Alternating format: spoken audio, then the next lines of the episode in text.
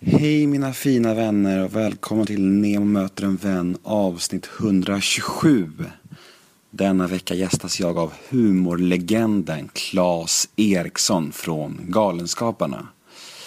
Men först lite andra saker. Jag sitter faktiskt på BB nu och igår så fick jag en liten dotter. En liten liten tjej kom till världen. Och ja, det är fantastiskt eh, härligt och jag är väldigt glad och omtumlad och har inte sovit på nästan tre dygn nu. Eh, så jag spelar in det här introt eh, som en väldigt trött människa men även väldigt glad och tacksam och lycklig. Så jag ville bara dela det med er att nu har en dotter kommit till världen och jag är otroligt lycklig över det. Och ni är en del av det. Ni lyssnar på min podd, ni gör så att jag får försörja mig på min hobby liksom. Och tack vare det så kan jag ge Nova ett bra liv och jag kan ge mig själv ett bra liv. Så tack för att ni lyssnar på min podd och att ni är en del av Nemo möter en vän. För utan er så, utan er så är det inget Nemo möter. Så enkelt är det. Dagens sponsorer är även, även denna vecka Hancock. Och jag är ju så otroligt glad att Hancock vill vara med den här veckan också. Det är ju så jävla fett. Och Hancock pratar mycket om det här med sommardäck. Och varför ska man egentligen ha sommardäck på sommaren? Det, det har jag faktiskt jag funderat på jävligt mycket. Jo, så här ligger det till. Att nu efter den 15 april så blev det förbjudet med dubbdäck. Eh, dubbfria däck ger ju en längre bromssträcka och högre risk för vattenplaning vid lägre, lägre hastigheter. Så det är verkligen värt att investera i ett premiumdäck, både ur säkerhetssynpunkt och miljöaspekt. Så ja, jag tycker Hancock gör en jättebra grej och eh, som ni vet så håller jag på att skaffa körkort själv just nu så det är jävligt eh, angeläget för mig att ha koll på de här grejerna. Att, eh, vad som gäller och vad som ja, är rätt och vad som är bra för miljön och allt vad det nu är. Så tack Hancock för att ni är med Neomöte även den här veckan. Åter till dagens podd då. Claes Eriksson. En, eh, en legend skulle jag säga. Eh, jag kan nog inte nämna en enda gäst som är större för vår familj. Det är så här, vår familj har, har varit eh, besatt besatta av Galenskaparna i, i, hela historien liksom. Så det var otroligt stort för min familj att, att, att jag gjorde den här podden. Det är väldigt kul. Så det var mysigt. Jag fick åka hem till Claes och träffa honom och hans fru och det var väldigt mysigt. Och så här. Hoppas ni kommer tycka om den här podden också. Jag heter Nemo Idén på Twitter och Instagram. Hashtaggen är NEMOMÖTER. In och gilla oss på Facebook, NEMOMÖTER en vän. Har du några frågor eller önskemål gällande podden eller föreläsningar eller vad som helst. Om ni bara undrar vad som helst så skicka det till nemoidén gmail.com Min hemsida är nemoidén.se Kort och gott liksom. Podden presenteras precis som vanligt av Radioplay och klipps av Daniel Eggemannen Ekberg. Men nog om mig. Eh, och jag ber om ursäkt om det här är lite luddigt det här introt men jag är som sagt otroligt trött just nu. men trött och lycklig, det är, det är så det ligger till. Men nog om mig. Dags för Neo möter en vän avsnitt 127. Gäst, den underbara humorlegenden Claes Eriksson. Rulla gingen. Nemo är en kändis, den största som vi har. Nu ska han snacka med en kändis och göra honom glad. Yeah! Det är Nemo är en kändis, den största som vi har. Nu ska han snacka med en kändis och göra honom glad. Yeah! Nemo möter en vän med Claes Eriksson. Hej Claes. Hej hej. Hej, hur mår du? Jättebra. Ja. Vad, vad, vad fint att jag får komma hem till er. Det känns hedersamt. Jaha, vad roligt du tycker det. Ja. Är ni ofta i Stockholm?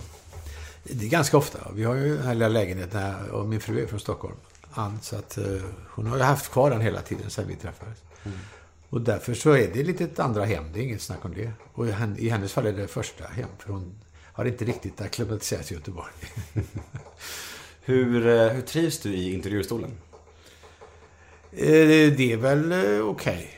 Jag tycker om att... Och, jag är inte någon vän av att vara kändis. Det, kanske, det kan jag nog säga utan att vara fåfäng. Men jag tycker om att och på något sätt prata om det vi gör. För det är jag väldigt stolt över. Mm. Och på så sätt kan jag trivas i intervjustolen. Alltså. Men mm. däremot så behöver jag inte tvunget vara i centrum själv. Det går bra med någon av mina kamrater som jag får vara med. Jag är glad för deras skull då, när de kommer med i vissa tv-program och radioprogram och sånt. Mm. Vi säger direkt lite förlåt till lyssnarna för kaffekokandet, men det tror jag de kan ha överseende med. Ja, det är bryggaren som är väldigt gammal. Ja. Den är nog snart klar. Men har du några så frågor eller ämnen i, i offentliga rum som du gärna undviker? Eller som du är jävligt less på att prata om bara? Det kan jag inte säga så här på rak arm. Det kanske dyker upp, det vet man inte. Sånt man märker ja. under intervjuns gång? Det får man märka så. Nej, jag, jag, har inget. Jag vill inte censurera någonting så. Jag, men jag försöker väl hålla mitt privatliv lite för mig själv. Mm. Alltså man säger så, eller vårt privatliv. Mm. Eh, men det är väl inget, inga hemligheter så. För tre och ett halvt år sedan, nu kommer lite, jag tycker vi dammar av den personliga relationen vår familj har till Galenskaparna av sig direkt. Okay. Vet, du vet ingenting om det, eller hur? Nej. Nej. För tre och ett halvt år sedan så äh, fyllde min storebror 30. Och han är ett, ett, enormt fan av er. Alltså han är förmodligen ett av era allra största fan. Så vi har växt upp med er. Äh, er humor och er, er komik runt om oss liksom hela tiden. Jag är ett fan, men min storebror är tio gånger, tio gånger mer. Liksom. Han fyllde 30 för tre och ett halvt år sedan. Och då spelade ni in ett klipp till honom. Jaha. Du och dina kompisar. Där ni sjöng för honom. Han heter Noel. Jaha. Eh, där ni står och sjunger Det ska vara gött att leva tror jag. Ja. och säger här, grattis på 30-årsdagen Noel. Och... Väldigt fint klipp. Och så, då spelade, samma veva spelade vi Noels syskon in egna tolkningar av Supermarket och En kväll i en svensk idyll. till Noel då. Ja. Jag tror vi skickar det här till er, men jag vet inte om det så, kom det fram till det någon gång? Det är det måste jag nog tyvärr säga att jag inte kan påminna att jag har sett. Det var ju väldigt synd. Ja, men jag, jag tänker så här, jag visar gärna det för dig efter det här. Absolut, jag är ja. jättenyfiken. Hur, hur, för min syrra var så här, undrar hur han ställer sig till så här, så här fan-grejer. Om han tycker det är kul eller om man kanske blir så här, vi kanske var så dåliga så vi kanske blir provocerade. nej, nej, nej, nej. Det är klart att man blir enormt eh, hedrad allt sånt här.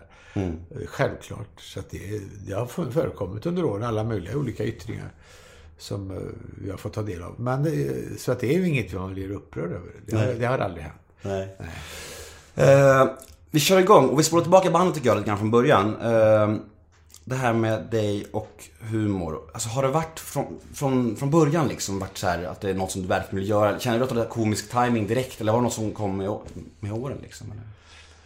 Uh, jag vet inte. Jag kan inte påminna mig att jag inte har tyckt att uh, roligt, allt som är roligt är det roligaste som finns. Det låter ju som en paradox, men det är det ju också. Men jag menar, jag var väldigt förtjust i roliga filmer. Har alltid varit, sen så länge jag kan minnas. Pappa tog med mig på både Kalanka och Chaplin och sånt där på matinéer. Han var väldigt, hade en väldigt fin humor. Mamma hade en jättefin humor också, fast det var, de var inte artister så. Men han hade en bra smak. Han, han satte gränsen vid Åsa-Nisse. Det fick jag inte se. Det var, tyckte han, det är så dåligt ska vi inte titta på. och jag håller med honom nu när jag har försökt ta med igenom några gamla Åsa-Nils-filmer. Jag förstår, jag, jag är tacksam för det. Så han, Viktor Borge var en stor favorit i vår familj. De hade sett honom med mamma och pappa. Så han eh, visste jag väldigt tidigt vem det var och vi såg honom på TV tidigt. Och sen var jag på, som sagt, roliga filmer. Så jag har haft, jag har haft en väldigt, väldigt dragning till komik. Och sen eh, hade vi ju såna här roliga timmen i skolan. Och det var mitt bästa ämne, brukar jag säga. det, brukar, det satsade jag väldigt hårt på och hade väldigt framgång. Vi spelade gamla sketcher från eh, ja, gamla komiker då. Fridolf Rudin, om du har hört talas om honom. är mycket gammal. Från 30-talet. Han gjorde svenska lustspel och sånt. Han hade stenkaks... Eh, inspelningar på gamla stenkakor som det heter skrev vi av och spelade sketcher av. Och sen även, även Martin Ljung och Hasse Alfredsons Gubben i loddan som var en gammal... Den var väldigt populär när jag var 10-11 år. Och då den spelade jag en kamrat på, på roliga timmar. Så jag har alltid varit enormt intresserad av detta, helt enkelt. Om du kollar tillbaka på din barndom och din ungdom, ser du tillbaka på den som eh, härlig och lycklig eller ser du tillbaka på den som inte så lycklig? Den var jättefin. Jag har ingenting att göra upp med mina föräldrar om att jag har blivit förorsakad någonting. Utan det var två jättefina föräldrar. Det enda var att de var lite ovänner mellan varandra ibland. Men de satte oss främst, min bror och mig. Mm. Jag satte oss främst nästan alltid. Det var det att pappa var fotbollsspelare och mamma var nykterist. Och fotboll och eh, alkohol har ju en gemensam nämnare någonstans. Det har jag själv upptäckt. Jag spelar också fotboll och det var ju... Det, låter kanske lite provocerande men, men så var det. Pappa tyckte om att ta sig ett glas på helgen. Han var inte missbrukare, inte alls. Det var inte så. Men han blev lite glad i hatten och lite slirig. Och då blev mamma arg. Och så bråkade de lite. Så de var väldigt olika faktiskt. Ja. Väldigt olika. Hon, hon, kom från ett lite religiöst hem och han var arbetarson som, som det heter och hade ganska torftiga förhållanden bakom sig. Mm. Så att de var väl inte världens bästa par. Men eh, från början, men de tog hand om sin familj på ett väldigt, väldigt fint sätt. Och de växte ju upp precis i det här folkhem Sverige. Kunde köpa sig ett litet, litet radhus när pappa var 45 år och så här. Och så en liten bil då så småningom. En vit Opel faktiskt. Såklart. en Opel Kadett. Är det så att mycket av eh, din humor du skriver kommer från verkligheten? Ja, det gör, gör det väl. Iakttagelser gör man ju. Och eh, det måste man ju göra. Mm. Och eh, det gör det. Ingen tvekan om det. Men sen, det är många tillfälligheter också. Som Macken till exempel, som jag snuddade vid här. Eh, det är ju dels en kombination av att min bror gjorde den figuren så fruktansvärt övertygande. När vi hade med en liten sketch bara i en revy som heter Träsmak. Där han var bildreparatör och så tog han till sig den karaktären så starkt. Och sen finns det ju inslag i, i macken som Den bärsa kunden som jag gör till exempel är en, en, egentligen inte bara en parodi utan en provokation mot min egen tafatthet och blyghet som jag har levt med också. Jag kunde verkligen komma in i en bilverkstad och stå och titta. Och det ligger en under en bil och en sitter och pratar i telefon. Utav de här två som jobbar där till exempel. Och så står man och väntar på sin tur och så plötsligt så är han färdig i telefonen och lägger på och går ut. Och han, och han säger ingenting till mig. Och han och, och, under bilen är jag kanske uppe och hämtar ett verktyg. Och, och då tänker man att jag kanske borde ha sagt någonting för en stund sedan. Och, så, men då, nu när jag inte gjorde det, då måste jag kanske säga något annat nu när jag säger någonting. Förklara varför jag har stått där så länge. Och så uppstår en galopperande pinsamhet som jag kallar det för. Och så till slut så går, smyger man ut för att göra en bättre entré senare. Mm. Så det är väl den bärsa Så han är ju hämtad från verkligheten fast det är min verklighet. Men numera så får jag väldigt bra service på bilreparatörverkstaden. Märkligt. Ja, konstigt. Nej, men alltså det här med att du är blyg och så här. Har du, har du alltid varit det? Vem, vem var du i skolan liksom till exempel? Jag var blyg är väl en överdrift, men det var, för jag var ju i centrum tack vare att jag hade de här roliga timmarna. Jag var lite eh, ledande där kan man väl säga. Vi, det var till och med så att vi, vi var ett litet gäng på tre, fyra killar. Det, var, det är tyvärr oftast killar som gör sånt där. Som, då, som gjorde allt varje lördag. Och till slut så tyckte han det var bara att alla skulle vara med. Så vi, han delade upp oss och vi blev ledare för en liten grupp. Så alla i klassen fick vara med. Så vi fick var fjärde lördag istället. Jag gick i skolan på lördagar, jag är så gammal. och, då, och, och då, så på så sätt var jag ju, fick jag ju uppmärksamhet redan i skolan. Även, jag var ju ganska medelmåttig som vanlig elev. Mm. Det kan man säga. 3,0 ungefär, precis. Mainstream. När slutade man gå i skolan på lördagar? Det var en bra fråga. Jag gick eh, hela min sex år. Eh, sen vet jag inte. Sen kanske det pågick något tag till. Men jag gick till sjätte klass. Sen gick jag, ut, gick jag in i realskola och då, där gick man inte på lördagar. Du har säkert fått dra historien tusen gånger om när, du, när ni, hur ni blev en, en humorgrupp. Men jag tänker gärna att det alltid finns människor som inte har hört det. Då får gärna dra den historien. Om hur, ni, liksom, hur du träffade ja, Galenskaparna och även After, After Shave. Hur det blev liksom, ni två tillsammans. Ja, det är ju en lång historia. Jag ska försöka göra den så kort och effektiv som möjligt.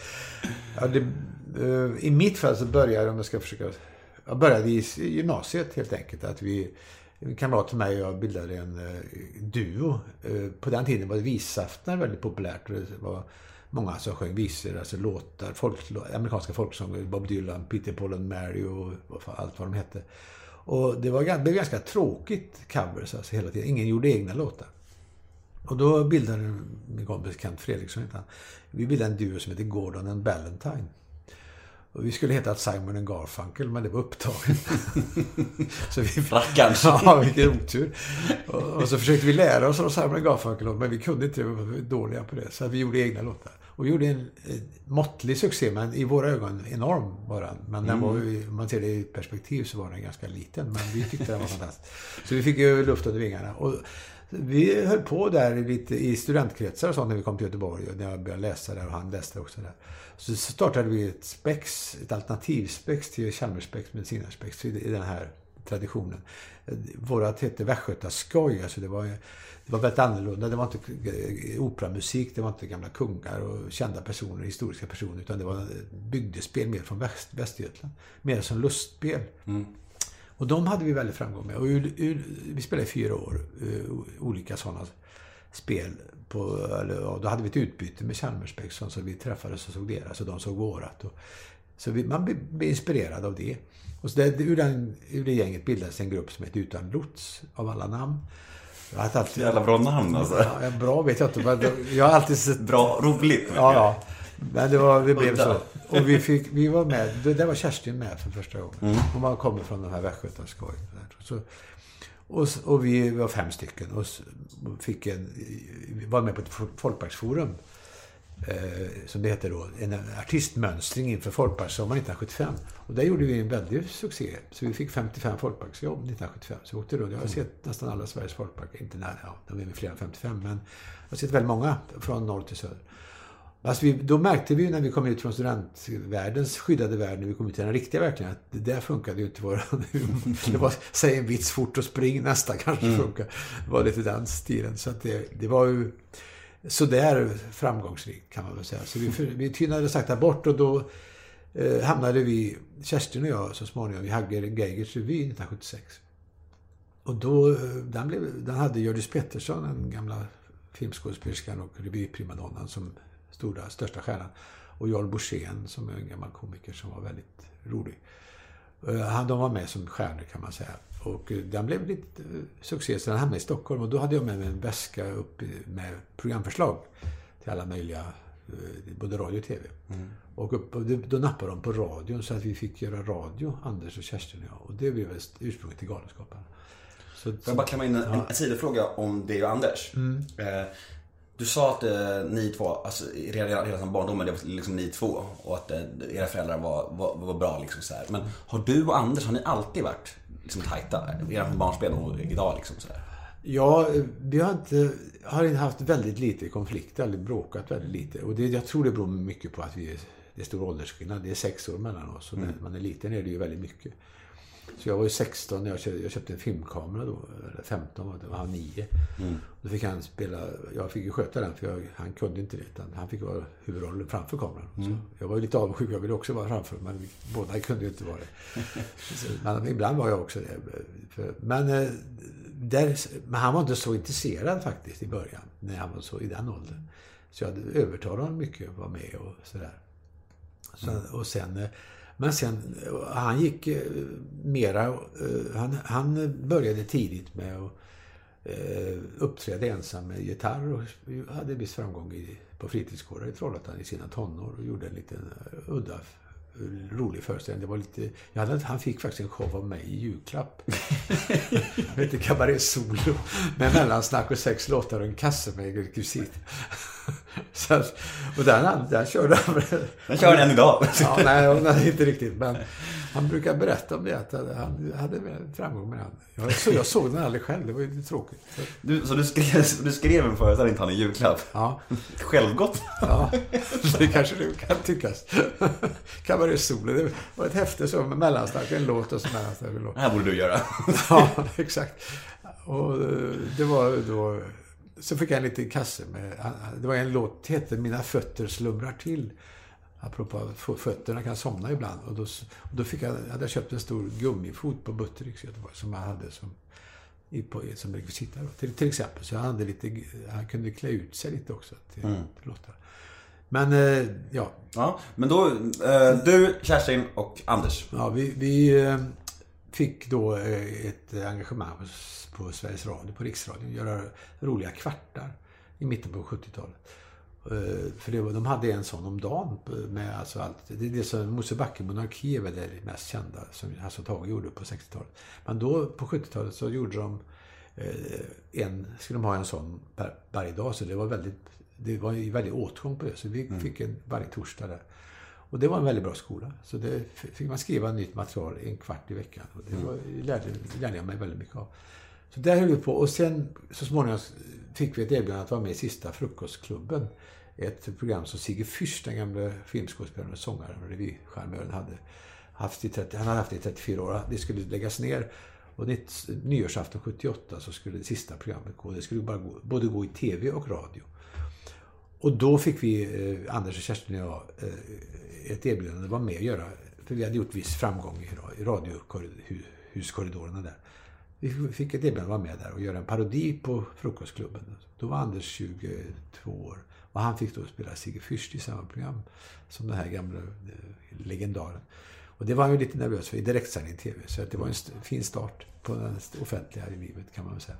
Och det gjorde vi och därifrån, där blev vi då Galenskaparna. Det var, eh, någon frågade vad vi hette och då sa jag det. Det var en ren tillfällighet. Jag hade ett programförslag hos TV som hette Galenskaparna. Mm. Eh, på den tiden hette programmen Häpnadsväktarna, Ögontjänarna, Pratmakarna, Vitsväktarna, allt möjligt. Mm. Och då i den andan hade jag skapat det här namnet. Och det var inte tänkt som ett gruppnamn utan som ett tv-program. Mm. Men det, de, det ratades så det blev aldrig någonting. Men vi hette det då, eller fick det namnet då. Och sen har vi inte vågat ändra. Lite sent nu kanske? Ja, det, nu är det för sent. Man får leva med detta. Ja. Jag tycker inte det är världens bästa namn, men nu, nu är det som det är. Och eh, efter det så, så startade vi en liten karriär då, Kerstin Anders och jag. Med, åkte runt och uppträdde med Singbeck. Vi hade ingen orkester utan vi hade band, en revågsbandspelare med komp. Och det var ju lite tråkigt, men det var, vi hade, det var ju lågbudget verkligen.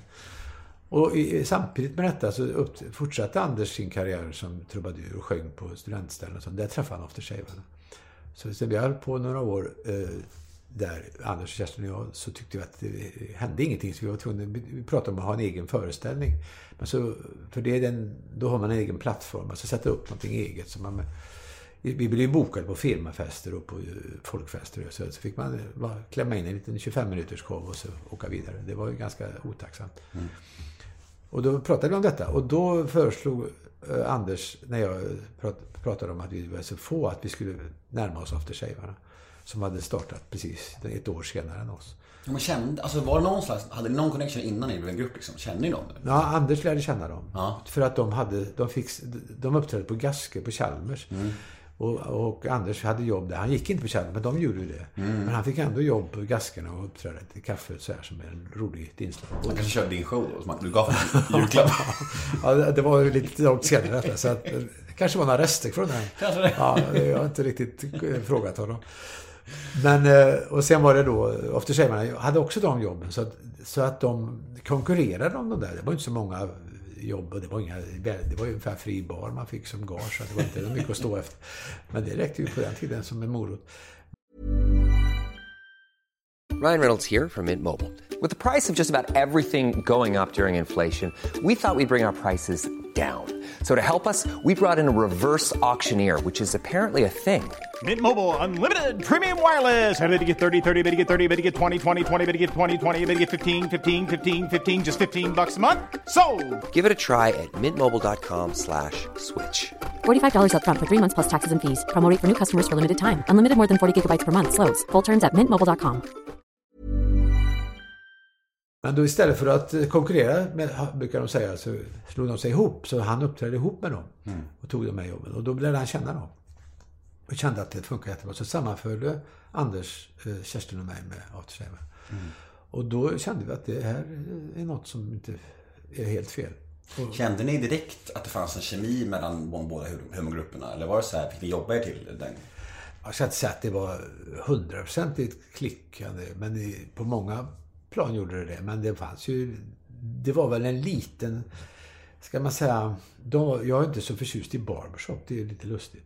Jag, det måste jag ju få tillstå. Och de älskade ju barbershop. Jag tycker det är en ganska krystad eh, underhållningsform. Ja, helt enkelt. Och, kan du eh, utveckla barbershop för någon som inte vet vad det är? Ja, barbershop det är, det är fyra herrar som sjunger fyrstämmigt. I, det uppstod i Amerika mm. på, ja, i början på 1900-talet tror jag. Frisörens sång? Ja, den är ju en sorts, vad ska man säga, den är en variant på barbershop. Det är ju inte riktigt barbershop. Den, men den är, den är ju en, en hommage till After Shave. En mm. hyllning till deras barbershop på ett lite lustigt sätt. Har du skrivit den? Ja. Mm, för jag, jag, såg, jag såg på YouTube häromdagen något klipp när de kom in i fel tonart. Ja. Det är helt Ja, fantastiskt. det är det är fruktansvärt minne vi har. Det plågsamt det är. Ja, Rippe höjer precis. Han, han, han, han går och sopar. Han sjunger basstämman och så precis när de ska in och sjunga så höjer han ett och ett halvt steg. Så de kommer helt fel. Det blir alldeles för högt.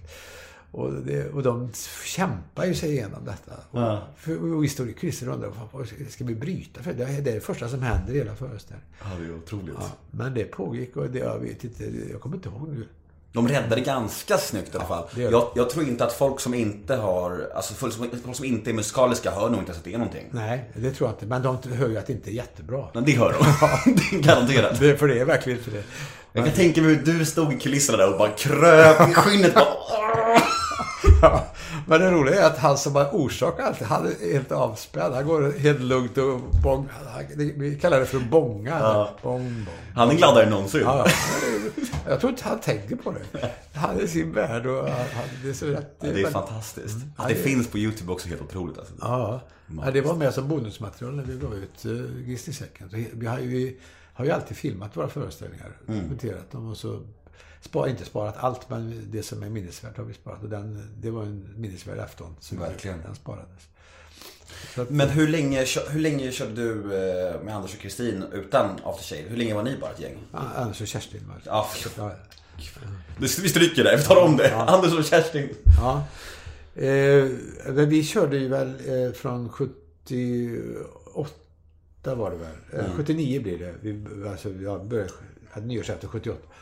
Så nå- sen, sen hade vi då den här eh, första revyn ihop, ihop med After Shave 1982. Okej. Så det var väl tre, fyra år där. Och Så vi började vårkanten 82 och s- närma oss After Shave och, så, och sätta ihop den här revyn då.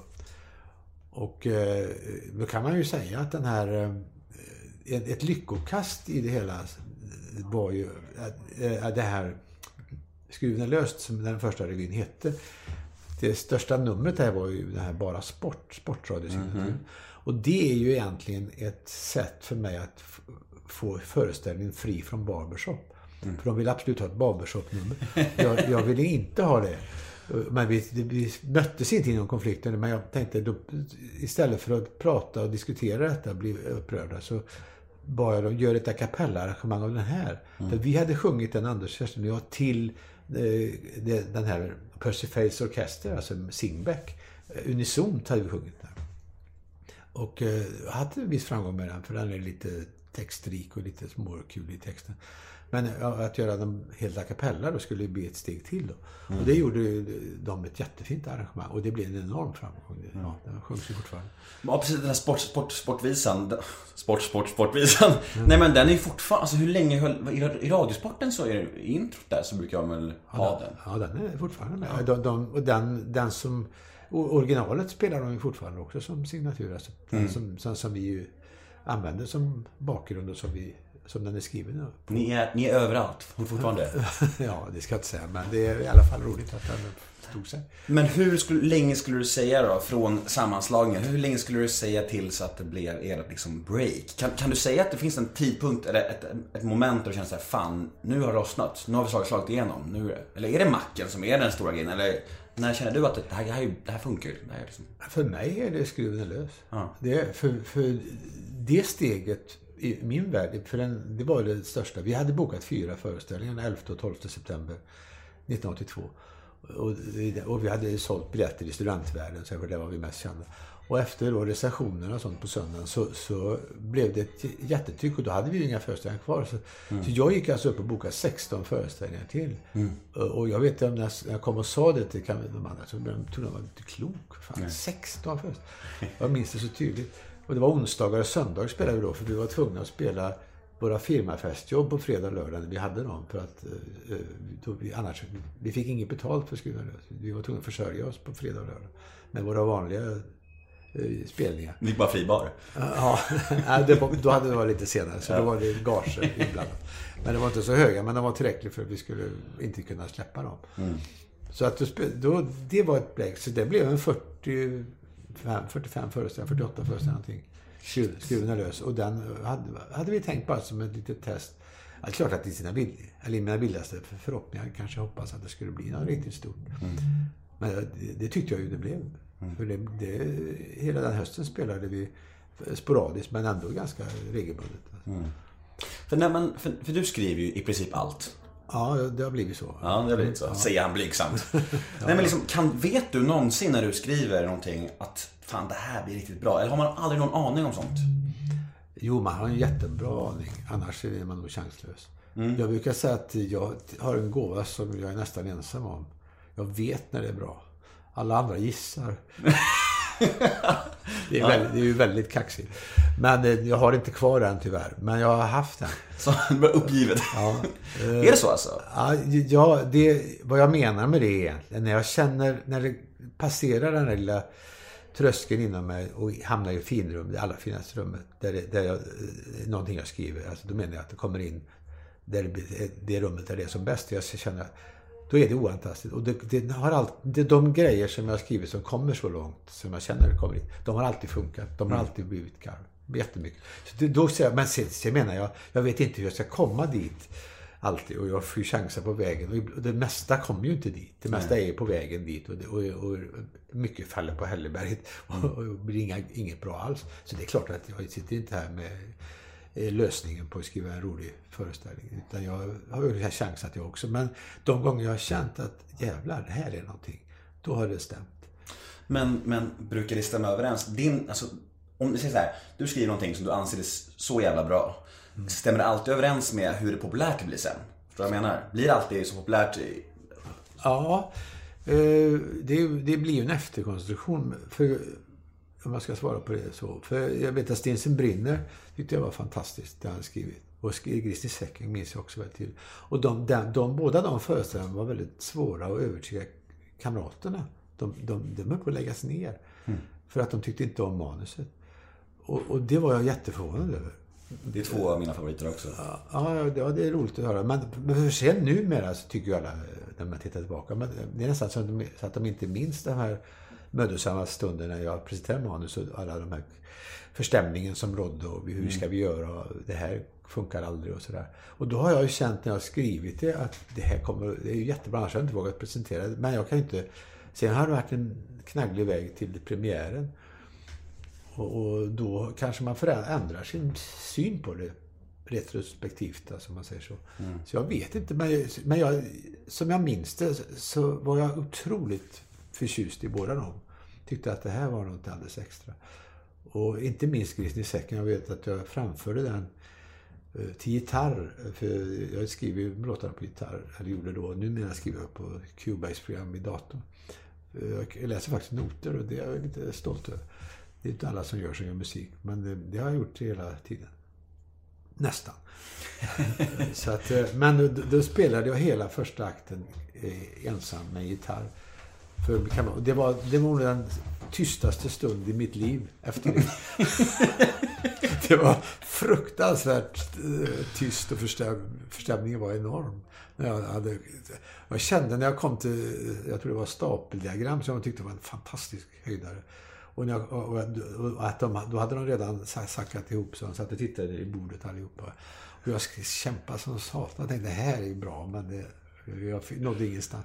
För jag är inte, jag är inte jättebra på, på det, var ju ett jätte eh, en jätteövning att göra en timma till gitarr och kunna allting och alla övergångar och få det övertygande. Så det var ju lite dumt sätt att presentera det på för det blev ju lite kryckigt. Men ändå, jag tänker att om du var ensam i gänget om att tro på de här två grejerna som, som med facit i hand blev två av era bästa grejer. Man tänker vilket, vilket jävla förtroende du måste, alltså de måste ha på, på dig. För att, för att ändå gick igenom tänker jag. Ja, jo, nu, numera så eh, är det nästan eh, farligt tvärtom. Så nu, nu, och nu är jag inte lika säker längre. Så nu, de sista produktionerna så, ja det blir jättebra. Så nu tycker de att allt blir bra. Och nu är det inte lika bra längre. nu skulle jag behöva lite motstånd. Du har slagit över helt. Ja. Eh, Så att jag, det vill jag säga att det, det där är ju upp och ner. Men, eh, och sen har det, jag menar inte att desavouera mina kamrater på det sättet. Vi gjorde Lyckad nedfrysning och Hermoro, den älskar de från start. Så det har funnits. Och Leif, den för filmen, det var en jättesuccé när jag läste upp manuset. Eh, macken var, var jag har ingen minne av riktigt. För det, det delade jag ut eh, manuset. Vi spelade cyklar då på Lisebergsteatern och då så skulle vi börja med det. Då, då, så la jag ett manus i varje loge. Så vi hade ingen gemensam läsning av det första gången.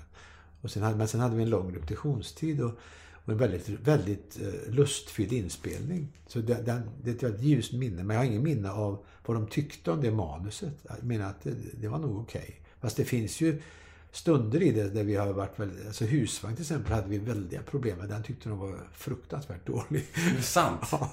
Det är så intressant det där att de tycker det. Så vart det en av era största hits liksom. Ja, och jag tyckte inte det var så bra heller. Det ska jag verkligen erkänna. Men, men jag tyckte den platsade med han Milton där overallen och så. Ska ha med sin familj. Men de ville försöka göra om den till något annat. För musikaliskt är den väldigt torftig. Men den är ju musikalisk parodi också. Det är någon sorts countryparodi i mm. botten. Men kan, men kan du, nu när ni har gjort så himla mycket i så många år, kan du eh, ranka era egna grejer? Eller är det som att ranka sina barn liksom? Kan du säga, där är det bästa vi har gjort och där är det sämsta? Ja, det vet jag inte om jag kan riktigt. Jag, jag, jag har ju mina favoriter, det är klart. Då får du säga det. Det bästa och det sämsta ni har gjort. ja, nu, nu lever jag och spelar ju macken nu på scen. Och jag är, måste ju säga att jag är lite förvånad över att det, det, funkar så bra och att det känns så bra. Fast det är 30 år gammalt. Allt, vi har ju skrivit av, eller jag har skrivit av manuset från tv-serien. Mm. Alltså, hur, precis hur vi sa, varenda va och vet du är med. Alltså exakt tveksamheter är med och all, allting är med. Så vi, gör det, vi försöker göra det så likt det bara går. Och detta slår väldigt bra eh, ut nu, eller faller bra ut. Mm. Så nu, det har ju blivit en liten favorit. Men Eh, jag brukar tänka på den bästa sketchen är nog den här som är från Tornado som heter Mor i skutan. Det är något alldeles extra med den. Den, den ligger mig väldigt varmt om hjärtat. Den har varit med eh, ja, ända sedan 93 och vi har spelat den på scen i flera produktioner, Anders och jag. Och, och, så den är väldigt rolig. Och, eh, sen har jag en uh, låt som jag är väldigt förtjust i som heter Tvätt från Alla ska bada med fyra kongos. Det tycker jag är något av det bästa jag har skrivit musikaliskt. Fast det, det, det, är klart att den är ju långt efter husvagn. Men husvagn är jag inte så stolt över. Jag tycker det med Persson gör en väldigt fantastisk mm. tolkning. Och sen är det en rolig iscensättning med lilla familjen. Och, och, och hustrun som sjunger andra stämman. Så det, det är lite komiskt. Men att det skulle bli så Sån succé kunde jag aldrig drömma om. Vi brukar sätta på Kalle Kotte varje jul. Ja, den är väldigt fin. Men den, den har inte jag skrivit. Nej, aha, fan, men, det, också. men det gör ingenting. Jag är väldigt, den, är, jag, den är nog Knut, tror jag. Aha. Och så är det Peter. Så Ann Peter är med i upphovet till den. När Peter sjunger den. Mm. Får ge lite cred till dem också. Alltså, ja, Peter, absolut. Peter. Vi kommer till Peter. Mm. Uh, vi kan ta den upp en gång. Det här, för det var en, jag har ju blandat lite frågor här. Det är lite grejer som jag undrar, lite grejer som lyssnarna undrar och lite så här, frågor som alla får. Mm. Och det är ju många som är nyfikna på hur gruppen tog Peters bortgång. Och för att du, du är inne på nu hur mycket ni jobbar och så här. Och ni är ju, känns som att ni alltid liksom kör, kör, kör. Skutan rullar liksom på något ja, sätt. Ja. Och när en i ett gäng går bort så tänker jag, fick ni tid att sörja? Eller var det bara så att ni bara körde på på något sätt? Jo, jag upplever att vi hade tid att sörja. Det, hade. Alltså det var en väldigt konstig eh, period, 1980, 97 då, när det hände. Det är 20 år sedan? Ja, 20 år sedan. Det är sjukt. Eh, alltså, jag höll på med den största produktion vi eh, dittills hade gjort. Alla ska bada hade fått den här konstiga idén. Att vi skulle ha en... För, för den, det, den började ju med att jag ville ha en final. Jag tycker alltid den lätta underhållningen har alltid så dåliga finaler. Mm. De sjunger tack för ikväll, hoppas ni hade kul, hej på er nu, hoppas vi ses en annan gång och hej och det, Att sjunga om att det är slut det är ju jävligt ointressant. Mm. Det fattar man ju ändå. Så jag ville göra en final som inte skulle gå till historien. Då dök det här upp, alla ska bada. Så 12 minuter långt nummer, alla badar. Tänkte att det blir nog bra. Det, så att jag hade skrivit den eh, ja, kanske 50, 60, 70 procent kanske av det, den föreställningen, den våren 97. När Peter, jag hade inte, han var ju väldigt dålig då, och, men var med, kom sig då och då. Han var ju tilltänkt som programledare för Melodifestivalen mm. den våren. Mm. Och hade tackat ja till det och sådär. Men så hade han sina uh, återkommande, ja, sjukdom gjorde sig påmind hela tiden. Mm. Så att när vi hade en första genomgång i april det året Eh, då var han med och tänkt, vi trodde ju alla klart att han klarade, han var yngst av oss, han var, han var precis 40 år. han ska vara med i höst. Och så här, vi, vi, fast vi visste ju att han hade haft det här. Han hade opererats tre gånger för malignt melanom. Och det är ju, för varje gång så blir det chansen mindre att man klarar sig. Då var det så i alla fall. Så eh, det, att det återkom hela tiden var ju väldigt oroande. Men det förstod väl inte vi, eller ville inte förstå hur vi nu såg på det. Så att eh, då, en månad efter den här genomgången så gick han ju bort. Och det, då blev ju allting i, i omedelbar närhet av det så blev det ju oerhört meningslöst. Allt vad vi, det blev en enorm sorg och förslag. Att vi bara, allt bara stannade kan man väl säga. Och vi var hade möten och vi undrade hur ska vi göra nu? Och hur ska vi, det här är ju så oerhört sorgligt. Så det var... Eh, men det var väl både, alltså, det, jag vill inte säga det här att... Eh, ett tag så pratade vi om att vi skulle, vi, får- vi lägger ner alltihopa, det här går inte att fortsätta. Och man säger ju ibland att vi- det kan vi inte, det hade inte Peter velat, han hade velat att vi skulle fortsätta. Jag vet inte, jag, ibland tycker jag det är en floskel. Det hade ju varit det allra mest hedrande om vi hade slutat. Om han hade varit, alltså igen på ett sätt. Samtidigt som det var väldigt synd, för det var ju vad vi så vi vände och vred på det här. För det var ju, lusten var ju noll just i omedelbar närhet av det här tragiska. Men sakta men säkert tar ju vardagen tag i en igen och man måste ju leva vidare. Det, livet är ju hänsynslöst på det sättet. Det, och, och då fanns ju den här föreställningen, som i och för sig inte var färdigskriven. Eh, och, men den fanns ju att hänga sig fast vid. Och det blev så man kan säga att det blev. Vi, det blev en räddning ur den här sörjandet och det tråkiga. Att hade det bara slutat och splittrats så hade vi kanske aldrig återförenats. Utan vi, I och med att den var så, så pass färdig som den var så eh, tog vi oss an den. Och jag eh, gav mig på att skriva färdigt den. Men då hände det konstiga att eh, jag hittade inte tillbaka. Utan därför är den föreställningen inte så bra som den hade kunnat bli. Vill jag det, brukar jäm- jämföra med en arkeolog som jag, säger, jag brukar säga att jag har fått det från eh, annat håll, det citatet, att jag, jag skriver inte, jag hittar det jag gör. Det, för det, det är då det blir, allas på något sätt. Det blir inte mitt, utan det, alla tar till sig det. Som Gott att leva, den skrev jag den hittade jag. Och nu är, sjunger alla den i finalen när vi spelar i Göteborg. När det lyckas och så, här. Och det var lite så med detta, så jag hade hittat ett fynd som jag sakta men säkert fick fram. Det var fantastiskt att pensla fram den del- delen efter den andra.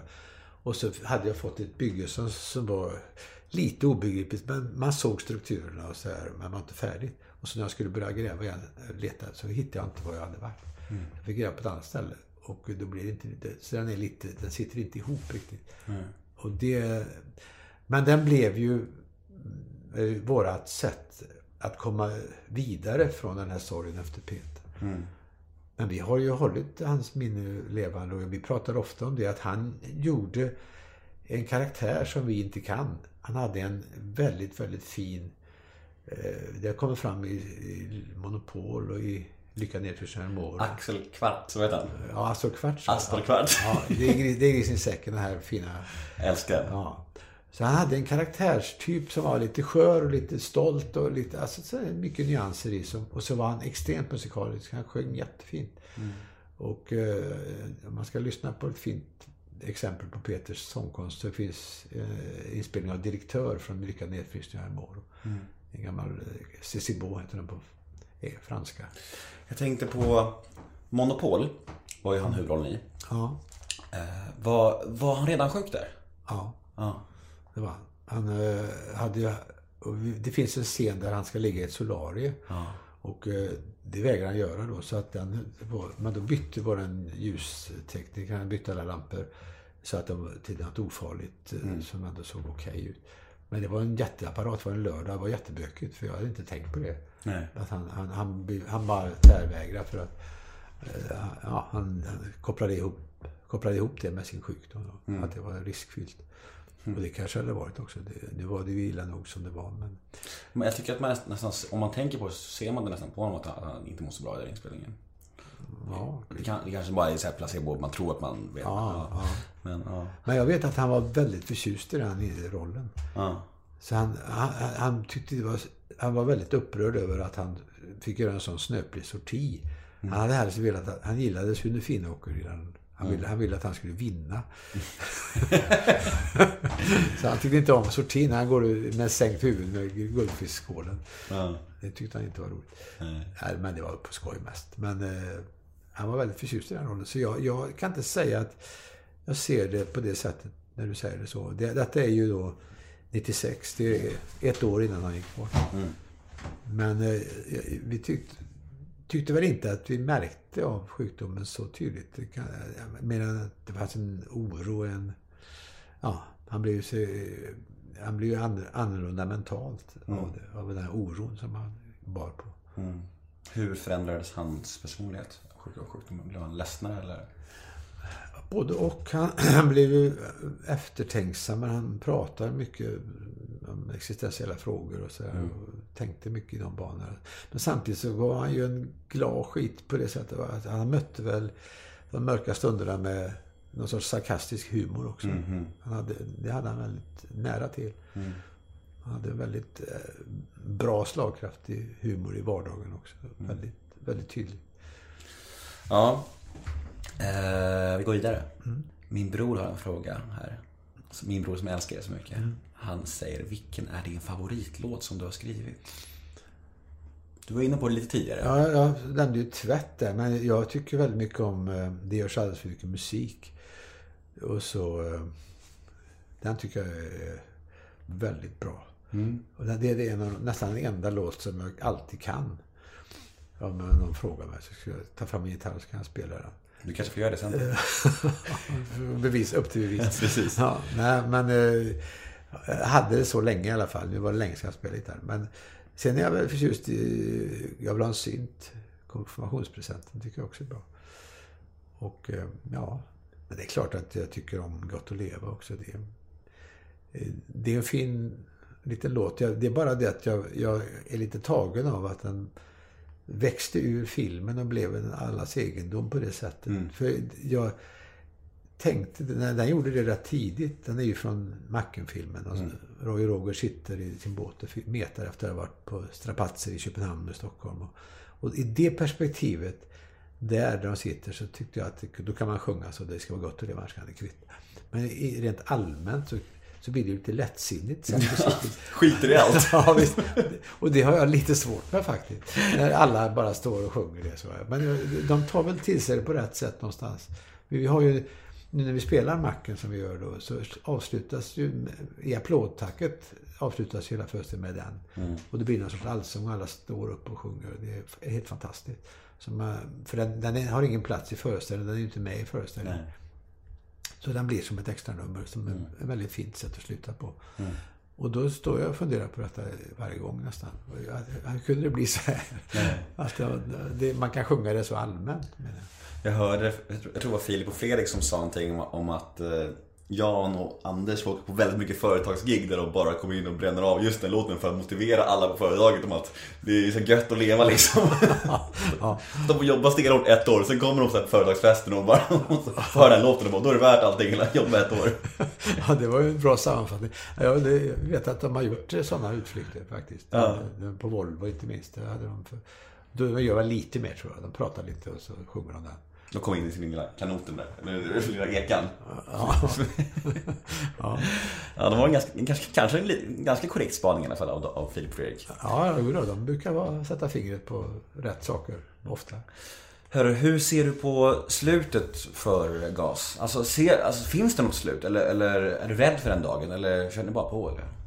Nej, vi, vi, eh, vi håller ju på, på något sätt, eh, inte medvetet trappa ner, men det blir så för att eh, dels eh, kommer ju livet ikapp oss och vi har ju lite hälsoproblem i gänget med allt möjligt. Alltså Knut har ju haft en, lite problem med hjärtat faktiskt. Och, och eh, vi har haft lite, ja, eh, det ena och det andra som har gjort att vi, det är inte lika säkert att spela en säsong. Vi får inställda föreställningar och sånt där som drabbar oss. Och eh, man får spela lite sjuk och så. Eh, Så att... Och vi orkar inte lika mycket som förr och allt det där. Så det är klart att vi känner av att vi åldras. Och, och, eh, men vi har inte pratat om eh, någon, hur vi ska sluta. Det här är ju ett fint sätt att sluta på. Spela macken. Det verkar ju vara bara väldigt populärt och det är svårt att göra någonting annat efter det. Som eh, på något sätt skulle toppa det. Jag vet inte. Jag har inga... Jag brukar alltid ha idéer och jag har varit bortskämd med under hela mitt yrkesliv. Att jag somnar med mitt block vid sängen och så har jag någon liten text att gna- gnaga på innan jag somnar. Men det har jag inte haft nu på över ett år. Och det, det gör mig jättebekymrad. För att oavsett om vi ska sätta upp, det kan vara en text till en liten bok eller vad som helst. Så det behöver inte vara en föreställning. För Jag tycker, jag tycker att jag är i första hand manusförfattare. Jag tycker det, det är den, det jag är bäst på. Och eh, det har, det har skänkt mig väldigt mycket tillfredsställelse under åren. Och nu när jag inte hittar någonting och, som jag tycker är värt att skriva så blir jag lite bekymrad. Och det har nog att göra med eh, det har att göra med det här att jag jag fastnade för ett citat av Ingmar Bergman för många år sedan. Han sa att jag är en, jag är en högfärdig fan med en sjuklig drift att angå andra människor. Och det är väldigt bra. Det, så, så, så ska det vara för alla artister. Man måste ha en sjuklig drift att angå. Annars kan man ge fan i Och jag, min drift har varit sjuklig men den har tillfrisknat. Tyvärr. Men Så- skulle, ser du det här som eventuellt, eventuellt ett tecken på att kanske lägga av eller? Nej, jag tror, jag tror inte det man ska göra. Vi, vi kommer nog att hitta någonting som passar eh, den ålder vi är i och den situation vi är i. Som, som kanske en blandning av gammalt och nytt. Kanske något, bara något lite, inte så pompösa, pampiga föreställningar. Jag gjorde ju en ny föreställning förra året, eller ja, 2015 blir det ju, som heter Spargrisarna kan rädda världen. Där jag verkligen eh, hämtade för knäna och tänkte nu vill jag skriva någonting, en revy helt enkelt, om vår samtid från en 65-åring. Eh, det är sällan man får se som inte skriver om att det var bättre förr, alla krämpor man har skojat om sina sjukdomar och man måste gå upp och kissa sju gånger om natten. Inga sådana skämt. Nej. Utan bara eh, reflektioner kring samtiden, fast från det, det perspektivet. Och det, jag tyckte det lyckades. Alltså sen hur roligt det var, det är, en, det är en sak. Men jag tycker att vad som gjorde mig lite fundersam och betänksam, det var att mottagandet blev oerhört kallsinnigt. Det, var, det är som att det finns en ålders, eh, jag ska inte säga fascism, men det, det finns någonting i, i Sverige som är det, man ska vara ung, alltså, man ska inte vara gammal. Och då ska man göra sitt som man alltid har gjort. Det, är lite, det var ingen som var nyfiken på det. Om, om vi hade gjort detta för, när vi, istället för cyklar då, när vi var i den, det, det skedet, det hade varit jättespännande förmodligen. Men, alltså, då hade man, vi, vi kommenterade ju Pewdiepie och hipsters och, och, och allt vad det nu var. Och det kan ju bero på att eh, det, vi gjorde, det var inte så bra gjort. Men, men det, jag, vill inte, jag tror inte det var bara det. Utan jag tror det var att vi, vi är gamla gubbar nu. Och, Men det var inget bra mottagande? Mot, mottagande. Jo, då, vi hade ju jättebra. eh, Vi spelade ju för fulla hus i 94 föreställningar. Och 70 000 som såg det. Var en jättefin succé. Men det var alltså, det är den enda föreställningen som efter premiären, bortsett från recensionerna, inte har nämnts i media överhuvudtaget. Utav allt vi har gjort. Fick ingen, ingen eh, efter, eller uppföljande eh, eh, vad ska jag säga, artikel i någon tidning. Fick ingen eh, soffa i, i TV, ingen morgonsoffa. Det är så intressant. En, en, en flopp för Claes Eriksson och Galenskaparna After Shave är 70 000 som tittare. Så det är lite perspektiv till andras föreställningar kanske. Jo, det, det kan ju låta lite dumt så, men jag menar, för jag men, ser det inte som en flopp. Vi har ju vårt största... Jag ser det som en succé naturligtvis, för publiken är ju de som vi spelar för. Men jag tycker det är en intressant, det är en liten reflektion jag gör, som gjorde att jag eh, tyckte att mm, det kändes... eh, Det känns tråkigt att det inte tas på större allvar. Och det någonstans ligger det i att eh, vi jobbar i privatteater och lätt underhållning. Och det är det här med fin och fulkultur. Jag har ju suttit i några sådana samtal ibland. Panelsamtal om fin och fulkultur. Och det, det blir ju aldrig någonting av det att prata om det. Men det, det finns hela tiden och har funnits hela mitt yrkesliv. Att man ser ner på, på privatteater. Och, eh, ja, och så, så är det så oerhört märkvärdigt med det som görs på andra sidan. Vi var inne på Peters bortgång och vi snuddade vid Knuts hjärtproblem. Hur är din relation till, till döden? Eh, Ja, den är ju komplicerad. Det måste jag ju tillstå. Det är ju... Vad som fascinerar mig är att jag inte är mycket räddare än vad jag är. Alltså jag är det egentligen. Men jag tillåter mig inte att vara det. Jag har för, för, för mig att vi människor har den här konstiga mekanismen som gör att vi orkar leva så, så aningslöst och glatt trots att vi, ett fruktansvärt öde väntar oss. Mm. Och, och, så hela min bana bygger väl på att försöka förvilla så mycket som möjligt som inte tänker på döden utan har roligt till dess. Mm. Och uh, det, in, det inkluderar mig själv naturligtvis. Jag vill också jag vill vara där det är roligt så mycket som möjligt. Mm. Jag behöver inte vara den roliga själv utan jag ser gärna andra som är roliga. Bara det är lite tråkigt. Sen är jag ingen ytlig person. Det vill jag inte påstå. Utan det får vara roligt på rätt sätt. Eh, och jag läser och tittar på alltså film och teater och sånt. Det är oftast ganska svart. Så att eh, det är inte det att jag måste ha eh, skratta jämt. Så menar jag inte. Men kom, alltså, döden är... Eftersom jag inte är religiös eh, alls. Utan jag är snarare aggressiv ateist. Jag har en liten förening som jag kallar för Agate. Aggressiva ateister. Som jag är ordförande i. Och jag tycker att religionen har ställt till så fruktansvärt mycket lidande för människor. Och den, den är ju så förment löjlig med att den eh, har kärleksbudskap och allt när, den samtidigt är exkluderande. Den mm. utesluter ju alla och har gjort hela tiden. Och ska slå ihjäl alla som inte tror på det. Samtidigt ska man prata om kristendomens kärleksbudskap. Men de som inte är kristna och så vidare. Det, jag förstår inte det. Jag har aldrig lyckats förstå det. Det har funnits med. Jag är, inte, jag är upp, uppväxt i en mycket oreligiös miljö. Trots att mamma kom från ett hem som hade missionsförbund och metodister. Och sånt.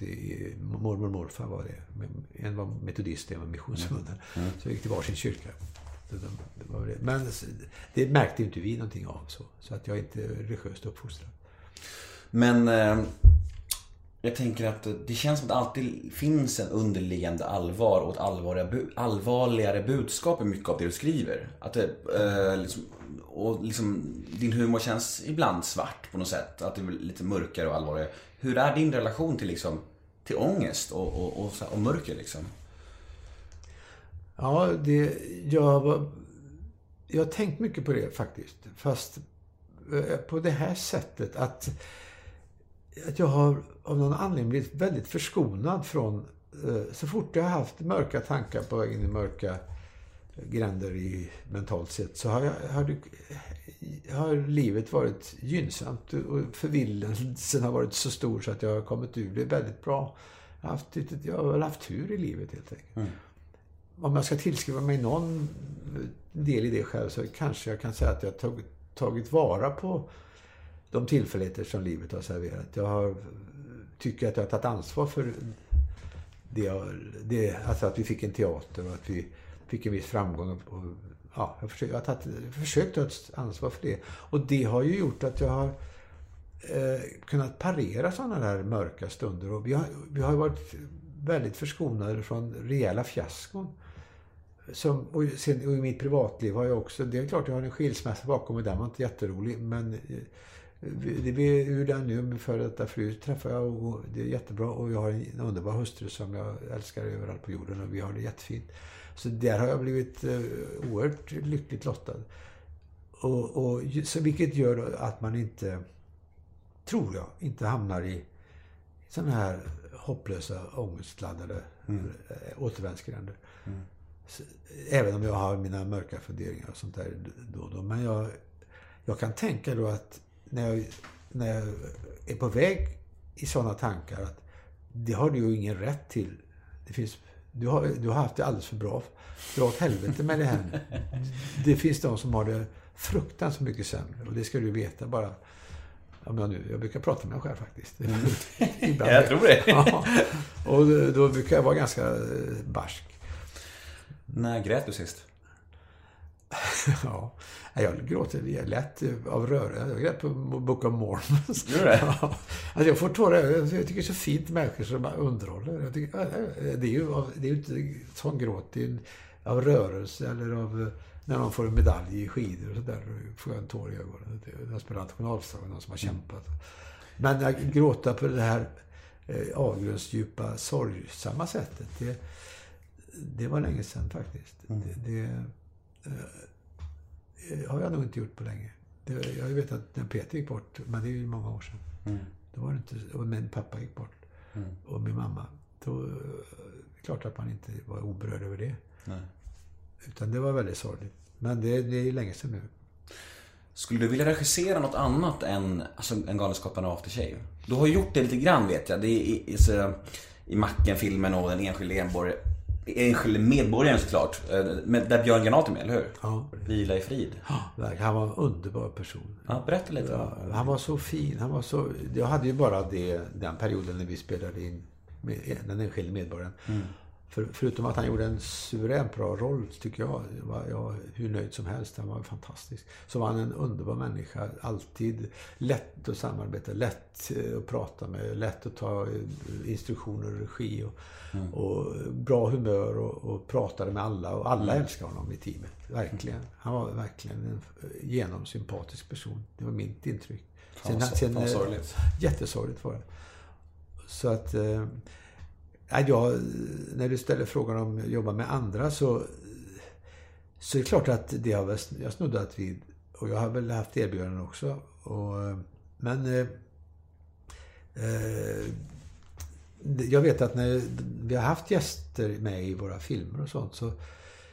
så jag vet speciellt då i en enskild medborgare när, vi, när Örjan Ramberg som jag tycker är en fantastisk skådespelare och gör en jättefin roll där i den filmen. Det var tredje inspelningsdagen så skulle han spela in ett telefonsamtal med sin dotter han sitter ute i sitt gods och är lite...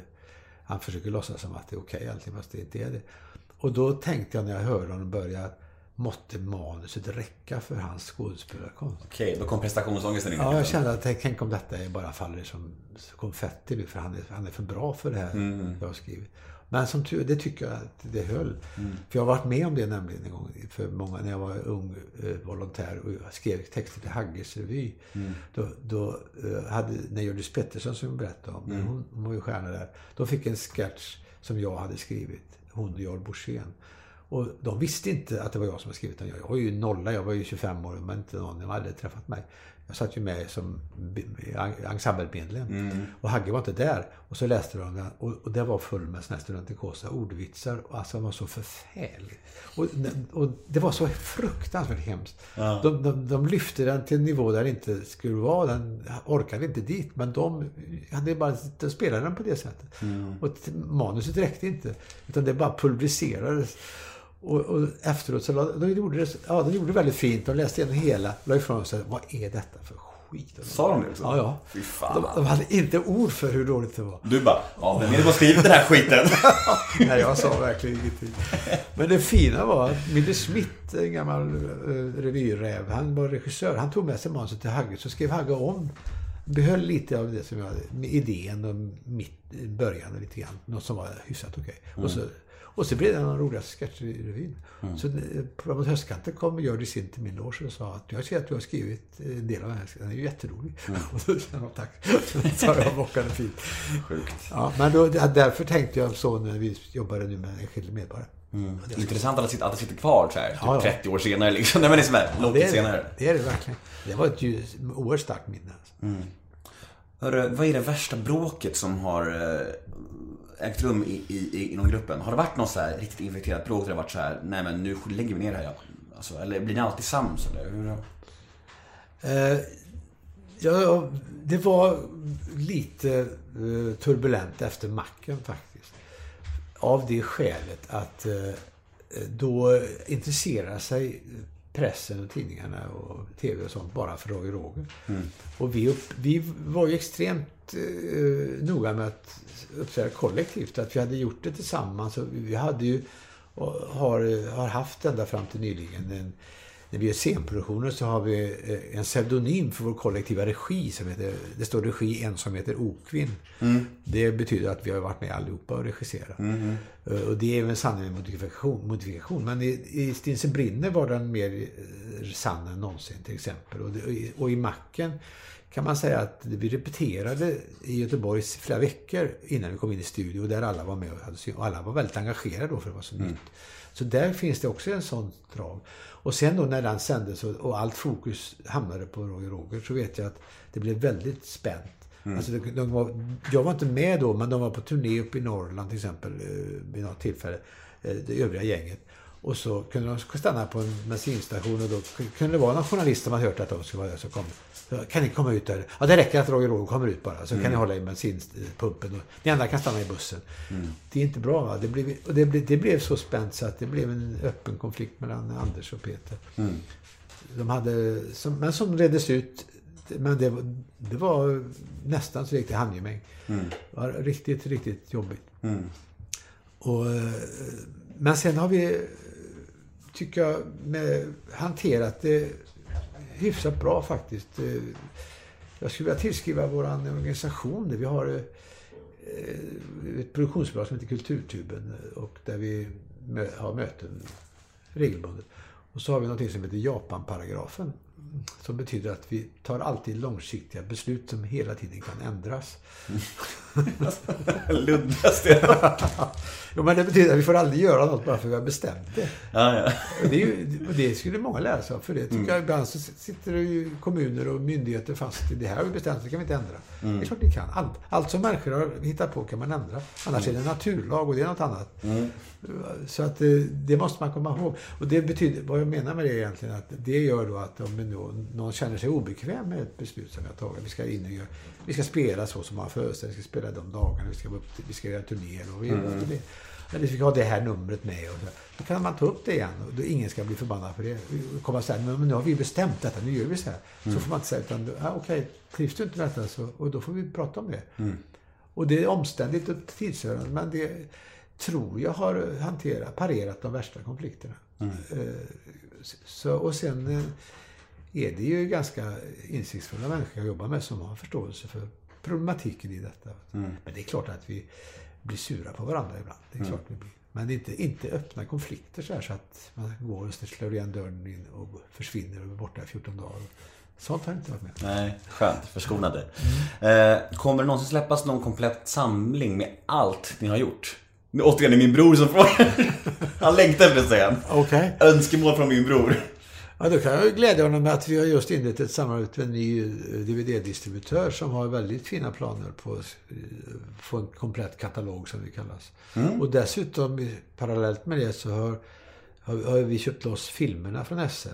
Eh, Det är ju i första hand jag som har gjort det. Men, och, och negativt skannrat om dem i, på bästa tänkbara sätt i 4K så att de kommer att komma ut helt fräscha i en helt ny vad heter det, remasteriserad eh, version nu framigenom. Och i slutändan av det eh, kan man ju tänka sig att har, kommer vi ju ha en, en... Alltså alla våra produ- produktioner kommer att finnas då i, i, uppfräschade versioner. Och då kan man ju i slutändan göra en, en hel box. Eller vad det, är. det blir en väldigt stor box. Men Ja, underbart ju. det kan du- ja, om det nu finns... Om din, din bror kanske är en av köparna. Då har ni ett ex i alla fall. Ja. Eh, Har ni några planer annars på att göra en ny långfilm? Inte, nej, inte just nu. Nej. Det gick ju inte så bra med...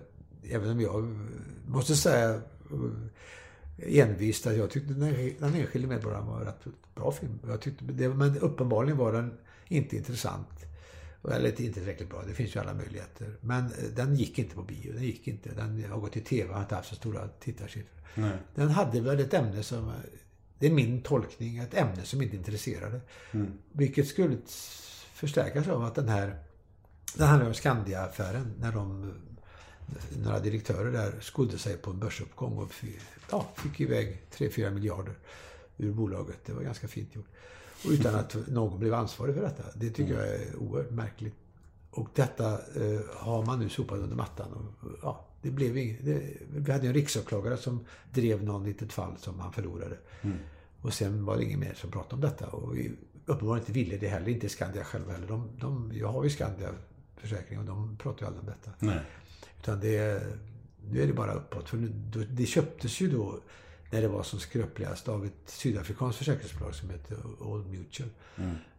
Eh, Och eh, sen köpte de tillbaka det 2012, Skandia. Så att nu är det helt svenskt igen. Det är alltså Sveriges äldsta börsnoterade bolag, 1855. Så att det, jag trodde det skulle intressera, alltså väldigt många har försäkringar i, ja, uttagförsäkringar. Att en, en sån, eh, en sån som jag tycker skandal skulle vara intressant. Efter den här podden kanske folk går och Det hoppas vi på. Ja, men, är, är, det, är det, kan vi säga att det är det mest- underskattade projektet du har gjort? ja, om jag får säga det själv. Ja, det får du. Jag frågar dig. Ja, ja det tycker jag. Det tycker jag faktiskt. Ja, det, för det blev, eh, kom lite, det var också sådär som att eh, samhällskritiken togs inte på allvar. Det, det har jag fått lida av lite under åren. Så en del, eh, jag har, jag har ett jättegott förhållande till vissa recensenter som ser det och, och fattar. Och sen är det några som inte letar efter, för de, det ska inte finnas här. För det, vi är några som byter hattar och är roliga, så här dumma vitsar. och, så det finns, och det har, Leif till exempel, den första filmen, var ju bara de allra starkaste vänstertidningarna som såg satiren. Sen var det de andra stora drakarna letade efter det roliga och hittade det knappt. och så blev det som det blev. Alltså, Ja, det, det var okej mottagen. Så det var inte det. Men det var inte, ingen analys av Boforsaffären eller bakomliggande vapenaffärer och sånt i, i Expressen, Aftonbladet och DN och Svenskan och Göteborgs-Posten. Utan det var ju proletären och arbetaren. Och där var det enormt lysande recension om det här eh, att man eh, tog upp sådana ämnen. va. Vad tycker du då annars om den eh, nya svenska humorgenerationen? Har du några, några, några favoriter i, som har kommit fram nu på senare år? Eller liksom, är det bara så här Lenny Norman? Och då är Lenny Norman. Nej, jag är inte, jag är inte Lenny Norman. Men jag, jag känner honom. Han är en trevlig man. Ja. Och, Jag tänkte här, men om, om, om, de här ungtupparna som kommit fram senaste åren, har du någon favorit eller, eller skiter du i dem helt? Jag, jag skiter väl inte. Jag, jag är förtjust i Per Andersson och Henrik Dorsin. Jag vet inte om de räknas som ungtuppar. De är 40 år nu. Eh, Och Karl-Einar Häckner har jag alltid tyckt om. Men han är ju snart 50. Så att, eh, han kanske inte heller är ungtupp. Det finns ett rykte om att du och Per Andersson och Henrik Dorsin hade en stökig resa ihop. Stämmer det här ryktet där? Vi måste gå gå till botten med det. Jag tror det står så här, det är faktiskt, det är faktiskt ett, av, ett av breven. Så här. Hej Claes, jag är ett stort fan. Fortsätt med det du gör. Min fråga lyder, kan du berätta om den påstådda fylleresan till London med Per Andersson och Henrik Dorsin? Påstådda fylleresan. Ja, ja eh, den har räckt, resan till London har ägt rum. Jag kommer inte ihåg vilket år det var nu. Men den Du kommer inte ihåg resan, det såg du för du var för full. ja, exakt. Nej då. Eh, och det är klart, vi hade roligt. Eh, tog väl ett glas då här och var. Men eh, det var, vi var ju ändå och såg eh, We Will Rock You, Queen-musikalen. Då var vi ju receptiva i alla fall. Och så, och så, men det som hände, som vi brukar skoja om och skratta åt från den resan, var en liten löjlig anekdot med att när jag skulle jag var så fixad, jag skulle köpa en tandkrämstub som var så liten så jag fick plats i necessären. Så jag var på den här Bates, eller vad det heter, deras drugstore eller någonting, apotekliknande affär. Och där hittade jag en liten tub med tänder på och så här. Så jag, och jag läste inte så noga, så här, men tog den och köpte den. Och sen när- jag då gick och la mig den kvällen, när jag varit ute, tyckte jag, fan vad konstig den jävla tanken är. Så jag, det kom så, ja, det blev väldigt konstigt, inte alls som vanligt. Jag var trött så jag skit väl i det, så gick jag upp. Jag gick och la mig och så på morgonen vaknade jag så ska jag borsta tänderna igen. Och, och då var det samma, fan är det för något? Och då tittade jag på den, då var det lim för löständer. Ja, fan alltså. Som jag hade köpt. Och detta tyckte de var väldigt roligt, kamraterna. Så att, eh, när jag kom ner och berättade på frukosten så blev det en väldigt rolig historia. Men eh, det, roligare än så var det inte. Det, men vi, vi hade väldigt trevligt. De, var, ville, de la upp det så att eh, de ville åka... Jag blev väldigt smickrad för de här hörde av Jag kände i och för sig eh, dem lite grann. Det inte minst Per, för att han var med i en tävling som vi ordnade på Norrsbergsteatern som de vann när han var 22 år någonting. Och, Så att jag kände till dem eh, ganska bra. Men då hörde de av sig och skulle åka till London och prata humor med någon som de tyckte var äldre och lite vis. Och då blev jag smickrad och hängde med. Men det var inte... eh, Det var inte så stökigt som ryktet säger. Nej, nej, det var inte. Du, du kan berätta efter inspelningen. Ja. Nej, det var inte så, det var inte så stökigt. Vad har du för relation till alkohol annars? Eh, där är, är glad. jag tycker om att ha en rolig fest. Alltså inget överdrivet, men eh, ja, alltså, det är klart att det kanske har gått överstyr några gånger under åren. Men inte nu längre, men, eh, men att man har eh, kanske tagit ett glas för mycket. Det kanske jag har gjort. Om jag tänker efter. Men jag har ingen, jag är inte rigid så, utan jag tycker det är, är trevligt med att man tar ett glas när, det, när man är glad och mår bra. Mm. Men jag har inte dränkt mina sorger i alkohol. Men jag, jag har inte haft så mycket sorger, sa jag förut. Men även, ja, jag bestämde mig tidigt för att jag ska inte dricka när jag är deprimerad. Man ska dricka för att må bra, inte för att inte må dåligt. Ja, Brukar jag säga. ja det är bra. Mm. Det var fint. Har du någon relation till droger alls? Nej, Nej. faktiskt inte. Jag har suttit med när de rökte hasch en gång, men jag tog inget för jag röker inte. Så det gick förbi mig. Nej. Så det var det närmaste jag kommit. Och så, jag har ju varit i sådana miljöer och så, men jag har aldrig tagit dem. Det, Bra Claes. Håll dig ifrån det. ja, ja, ja, nej, jag är Bror Duktig faktiskt. Hörru, vi var inne på det i början av podden här, men det här hur du trivs i rollen som offentlig människa. Vad, Tycker du att det är, det, det, alltså det, det kommer med jobbet såklart, men, men trivs du med att ta selfies med folk och så här, eller är det så här, kan du störa dig på det? Folk... Nej, inte alls. Det har jag inga problem med. Jag, jag tycker, så länge jag är känd för det jag har gjort och de folk som kommer fram tycker om det jag har gjort, så är jag eh, 100% för. Tycker det är jättefint. Men om, eh, om det man är känd för inte är värt någonting, så är det inte värt någonting att vara känd. Nej. Men du fick du till, till, till den också? Ja, Ja, det, var, det var ju rätt bra va? ja rätt jättebra. Nästan lika bra som min grej om alkoholen. Ja, ja, ja. Har vi en var nu. Hörru, eh, min favoritgrej med dig är ju bara ben. ja, Jag tycker den är fantastisk. okej. Du kan inte köra en liten bit av den? Bakom brödbutiken bodde Baskerbosses båda bröder, bröderna Basker. Brödernas båda breddade beundrarinnor brukade besviket begagna brödbutikens bullar. Bullarna bakade Baskerbosses bas, Bagarbasse. Baskerbosse bodde bredvid brödbutikens blå byggnad. Baskerbosses bröders breddade beundrarinnor bodde båda bortom bergen besynnerligt billigt bredvid Biff-Bertils bastanta baconbod. Byxbeklädd blott bak till beslöt Baskerbosse besöka Biff-Bertils baconbod. Bilen brummade bort bredvid belgiska bananbolagets blå byggnad, bort bortom B-lagets bisarra basarer, bort bortom brottarnas bökiga bryggor. Betongen brusade bredvid bilen. Behärskat bromsade Baskerbosse bakom bankbudets beiga buss. Bankbudet betraktade Baskerbosse blygt. Baskerbosse besvarade bankbudets blick. Bakom balkongbrokaden beskådade båda beundrarinnorna besöket. Baskerbosse bar buttert bort bilen bakom Biff-Bertils baconbod. Bland bilvraken bakom baconboden brukade Biff-Bertil bygga billiga bidéer. Braket blev bedövande. Bänd bort Bentleyn! Bänd bort Bentleyn brödade Baskerbosse besatt. Bankbudet bajsade baken brun. Båda beundrarinnorna bantade bort brösten. Bagarbasse bakade bredare bullar. Baskerbosse brottade bort bilvraken, böjde bak bidéerna, bankade Biff-Bertils brevlåda bucklig, bromsade bestört. Beskedet blottades bakom brevlådan. Biff-Bertil bortrest. Bankbudet blev buddhist. Båda beundrarinnorna började betala besynnerliga bankgiroblanketter beträffande betal-tvs bredare basutbud. Baskerbosses beklagliga belägenhet bekymrade blott bredvidboende Bäcks bortskämda bleka boxer. Oj, tack. wow, jag fick hela. Ja, Otroligt. ja det, tack så den, jättemycket. eh, sitter som ett plåster i huvudet. Jag kan inte bli av med den. Det är sjukt. Ja. Jag hade inte, jag hade inte förberett mig. Den här sitter alltid. Helt sjukt. Det är lite sorgligt samtidigt som det är roligt. Briljant. Vi är väldigt tacksamma. Jag Fantastiskt. läste den lite, inte så inlevelsefullt. För att, eh, jag, tänkte, jag tänkte att jag ska bara läsa en bit, men så blev det hela. Du fick feeling. Så det blir lite, ja, det blir lite fort kanske. Den gick lite fortare än brukar. Den ska Ja. vara lite mer efter. Lite Sen såg du hur jag njöt också, så då vill du bara köra på, eller hur? Jag, Ja. jag tycker den är fantastisk. Tack så jättemycket. Ja, det var ju roligt. Hörru, jag har ett segment i min podcast som heter ett ord om. Det går ut på att jag säger en offentlig människa i Sverige, ett namn på en offentlig människa i Sverige som ofta berör människor. Så får du säga det första ordet som kommer i ditt huvud när du hör det namnet. Är du med? Ja. Alex Schulman. Inte bra. Marcus Birro.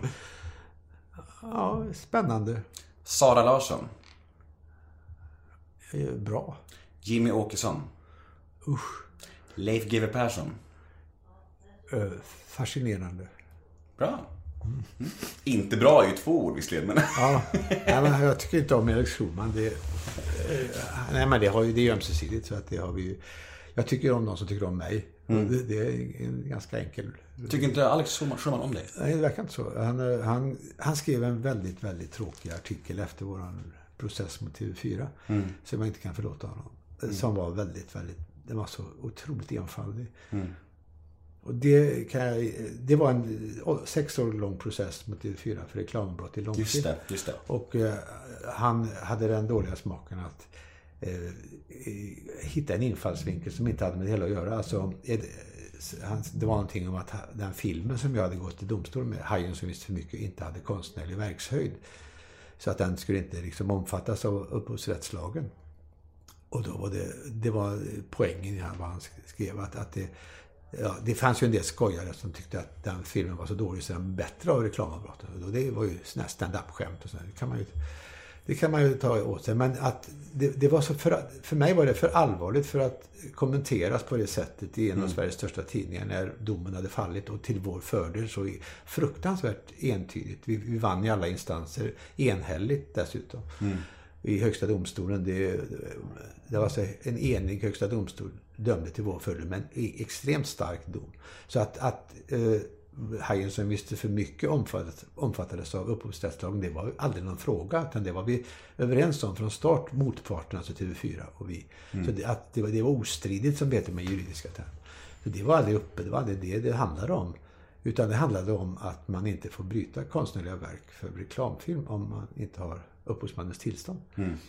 Och det var glasklart. Och det, det, var så, det, det gjorde mig så ledsen och besviken och förbannad. För att vi hade lagt ner så mycket jobb och jag, jag tyckte det var onödigt att det var ju för hans skull också. Han är ju journalist och författare. Det är upphovsrätten innefattar även honom.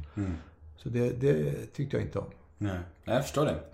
Jag tycker om den filmen. Jaha. Den är jättehärlig. Ja, ja. Det var ju. Aj, aj, Alex Schulman. Ajabaja. Eh, vi kör lite frågor. Eh, vi börjar bli klara snart. Ja. Men eh, vi kör lite en stund till. Brev.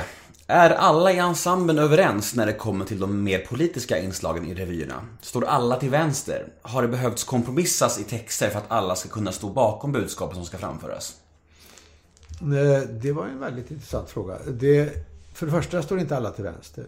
Utan det är en lite fin palett. Jag kan inte svara för var alla står. Men känslan är att det inte, jag är väl den som står mest till vänster.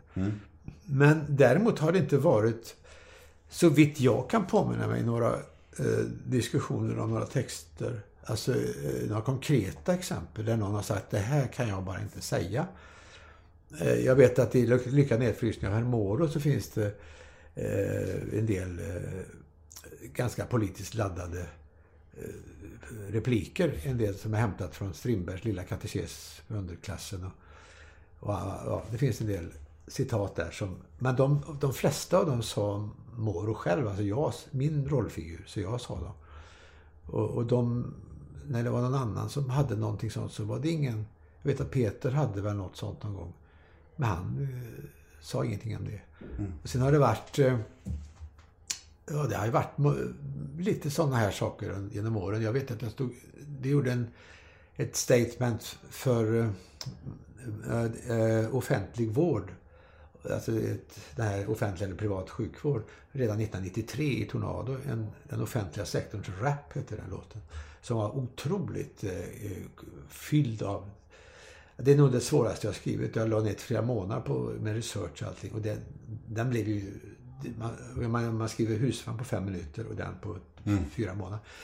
Och, så i förhållande till mottagandet så var det alldeles för mycket jobb nedlagt. Men den, det, den hade ändå en viss spridning. Den, den publicerades i, i en kommunalarbetare, den tidningen. Hela texten och den sjöngs i tv flera gånger av Knut som gjorde den. Jättefin. Men där vet jag att jag pratade med alla, det var, vi spelade in den in- inför en massa statister. Om, om det var någon som var, det var obekväm med budskapet. Och det var någon som inte ville, men det var inte någon i vår ensemble. Utan Nej. men, s- så att, men det har funnits lite, lite, lite knorr ibland. Att, det, att jag är för mycket. Vänster. Ja. Du röstar på Vänsterpartiet? ja. Ja. Jag, jag röstar. Jag är också vänster, så att jag, jag tri- trivs bra med dig. Ja, ja. Eh, En annan, en annat brev, jag, jag tror vi har snurrat vid det här tidigare i podden, men blir man aldrig less på sina roller och föreställningar? Jag tänker på Macken. Macken är briljant, men jag har ju kört den så extremt mycket nu. Blir man aldrig trött på en show eller en karaktär? Ja, nu är det nog någon som är ute och cyklar. För macken har vi ju inte kört så mycket. Nej? Det är ju det som är så lustigt att det tror ju alla. Ah. Vi- Den spelades in eh, under sex veckor 1985-86. I december, januari. Och sen sändes det 86. Sen har vi inte rört det manuset. Förrän nu då. Nu har vi spelat 40 föreställningar. Eh, Och det har man inte hunnit tröttna på. Alltså, jämfört med Stinsen brinner som vi spelade 450 gånger. Någonting. Ja. Shit! 450 gånger! Eller någonting sa jag, något i den stilen. Alltså, det är det sjukaste jag hört. Hur känner man då på, på det- show nummer 430? Och det finns ju en risk att man är lite trött på vad man gör. Och inte minst den här, eh, det finns ju nummer nu, eftersom vi gjorde 30-årsfesten för några år sedan. Med gamla nummer som vi hade spelat förut. Eh, I och med att den gick så bra så, så kan man tänka sig att den här bergsbestigarsketchen Anders och jag gör, där, den har vi gjort kanske 600 gånger. Fast det är två olika, tre olika produktioner. Så att, eh, men just macken har vi inte, där har vi inte hunnit trötta på. Den här, eh, mina figurer där, tjuven och Turbo, han som är pappa till Syntan. Det har jag gjort 30, 30 45, 40 gånger. Det är jätteroligt. Det är en dålig fråga. Eh, Vi, skyller på lyssnarna. Ja, just att han tog macken som exempel. Sen kan man bli trött på rollfigurerna. Det kan man när man spelar länge. Det är klart man kan. Hörru, det här med kritik då. Det är som du ändå jag har ett jobb som bedöms mycket av experter och, och publik och allt sånt här. Hur är det med kritik? Som om, om en föreställning till exempel sågas eller, eller du får något, något tråkigt, eh, en tråkig recension någonstans. Rinner det bara av dig eller går det in? Ja, det tar ju jättehårt. Gör det? Det tar jättehårt. Det, jag, jag, jag tycker det är fruktansvärt svårt. Och jag blir Fortfarande? Ja. Det går inte, det går inte att värja sig mot. Men du ändå, ändå så läser du det? Nej, inte alltid. Det gör jag inte faktiskt. Eh, För jag vet att det fastnar. Det är så fruktansvärt synd och tråkigt. Jag, vi har, jag, jag kan säga det. Jag, vi har en recensent i Dagens Nyheter. Jag ska, jag ska inte säga eh, namnet, för det vill jag gärna. Men jag, kanske han blir jävig så småningom. Men, men han skrev en jättefin recension om macken som jag jag hade inte kunnat skriva en bättre själv. Alltså, som jag, var så, jag var så jättestolt. För att han hade förstått, tyckte jag. det, han har skrivit jättebra förut också. Han, han har förstått vad vi sys- sysslar med. Jag brukar har sagt i andra intervjuer ibland att jag önskar mig inte bättre recensioner, jag önskar mig bättre recensenter. Ibland. Alltså som, som tar detta på allvar, det vi, det vi gör. Lika väl som man tar saker på Dramaten på allvar. Och, och på Stadsteatern i Göteborg eller Operan. Alltså, det, när vi gjorde Spargrisarna så då var det samma veva som hade de på Operan Notorious av Hitchcock-filmen som gick upp som opera. De hade eh, Crazy for you, en stor musikal. De hade Markulas i Vadköping Stadsteatern. Alla de tre hade stora uppslag med recensioner, stora bilder. Att när vi, våran hade Spargrisarna kan rädda världen, så var det helt ny, ny musik, nytt allting. En liten ruta längst ner med en urdålig recension. Mm. En riktig hemsk sågning av någon som hade bara sprungit förbi. Jag blev fruktansvärt ledsen. Att Just inte för vad det stod i att någon människa inte tyckte om det, men att vi inte, inte vill behandla det med respekt. Och varför, inte- varför kan man inte göra likadant med detta som vi gör, som med operans grej? Den gick 15 gånger, den Notorious. Vi spelade 94 gånger. Så att jag, jag, jag förstår inte varför recensenter finns. Nej. Där har vi en bra rubrik i den här podden. Jag förstår inte varför recensenter finns. Nej, men jag fattar vad du menar. Ja. Man tycker ändå att alltså, de recensenter som, som tar sig tid, eller som, som gör det, borde i alla- i alla fall vara väldigt, väldigt insatta tycker man ju. Ja, det, det, för det ser jag ju att de är i, när de går på, på institutionsteatrar. Och, då tar de ju på allvar. Men vi har ju, vi, jag menar, jag vill verkligen inte dra alla över en kam. För vi har jättefina som har följt oss och som skriver med vår historia i bakhuvudet. Det finns som jag inte vill att de ska omfattas av den här kritiken. Och jag menar inte att de alltid hyllar oss. Men då, då kan de skriva att det var dåligt i förhållande till vad vi brukar göra. Det kan jag väl köpa. Även om jag eh, tycker att det, det, vi lägger alldeles för stor kraft på det, vi som får kritiken. Att vi, vi, det händer jätteofta att artister träffas och så sitter de och dis- diskuterar recensenter plötsligt, och recensioner. Och det är så jävla onödigt. För det är ju ändå, vi vet när det är dåligt, det vet man. Man behöver inte läsa i tidningen. Och de har nästan aldrig rätt. De har nästan, jag vet, jag fick frågan för 20 år sedan av någon journalist, eller ännu mer nu, om jag någonsin har kunnat ha någon glädje av någon, något som stått i en recension. Alltså, som, någon, man kallar det konstruktiv kritik. Och jag kommer inte, kunde inte komma på det, för de vet... Man kan inte spela fotboll på läktaren. Nej. Det går inte. Va? Utan- En bra liknelse faktiskt. Ja, jag tycker det faktiskt. Det, det, det, jag är ju uppfödd vid fotbollsplanen. Där satt gubbar längst upp och som visste allt. Du ska springa där. Vad fan gör du där? Skjut eller nicka och allt. De hade alla svar på allting. Men de hade aldrig varit på en fotbollsplan. De hade suttit på läktaren hela tiden. Och har man inte gjort film eller har man inte gjort teater så vet man inte. Det, det vanligaste man får läsa är att det skulle korta där. Det, skulle korta där. Det, kan mycket vara så att man ska lägga in två minuter till. Så, så att det numret som man, de vill att man ska korta blir förklarat. Det har hänt flera gånger. Man har förlängt föreställningen. Och då, åh, då blommar det upp plötsligt. Så de har ingen aning många gånger. Men en del har det. Jag vill inte dra alla över en kam, verkligen inte. Men det, ibland råkar vi som jobbar med privatteater ut för slarviga recensenter. Och det är det jag pratar om. Då, det är då jag inte tycker, förstår varför de finns. Nej, jag fattar. Hörru, vi börjar bli klara. Ja. Jag tänkte att... eh, jag tänkte först vilja säga en sak. Och det är att när min mamma sprang in i dig för 20 år sedan. Det var nog premiären av Under solen. Var du på den?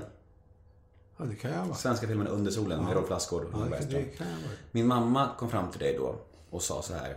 Jag vill tacka dig Claes för, för all den eh, glädje du har gett vår familj. Och, och, och du betyder jättemycket för vår familj. Och så här, för det har du alltid gjort. Och hela, hela ert gäng har gjort det. Och hon kom fram och tackade dig och då sa du bara så här. Ja, en gör så gott den kan. Du då? Så. Ja. Det var det du sa bara. Det tyckte jag var väldigt fint. det var det du sa och det har jag tänkt på sen dess. Att, du, att om någon träffar dig någon gång så ska jag säga det, för dig. Det var väldigt fint. Ja, det var roligt att höra. Ja. Jag inte sa något dumt. Och, Nej, du sa bara en gör så gott den kan. Det är väldigt fint. Hörru, jag vill säga jättetack till dig för att eh, jag fick komma hit och spela in med dig. ja, roligt. Det var jättetrevligt. Ja, det var bara trevligt. Jättefint. Eh, Jag heter Nemo Hedén på Twitter och Instagram. Hashtaggen är NEMOMÖTER. In och gilla oss på Facebook, NEMO möter Men en jag, vän. jag, det har jag lyckats...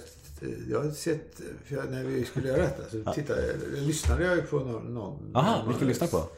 Eh, Claes Månsson och eh, Christer Henriksson lite grann. Ah, ja. Eh, Det var lite stressigt så jag har inte hört hela men jag hörde en bit av, bra bit av Claes Månsson. Det var jättefint. Ja, tack. Så, och så eh, Christer också. Vad glad jag eh, Ja, det var jättefint. Ja.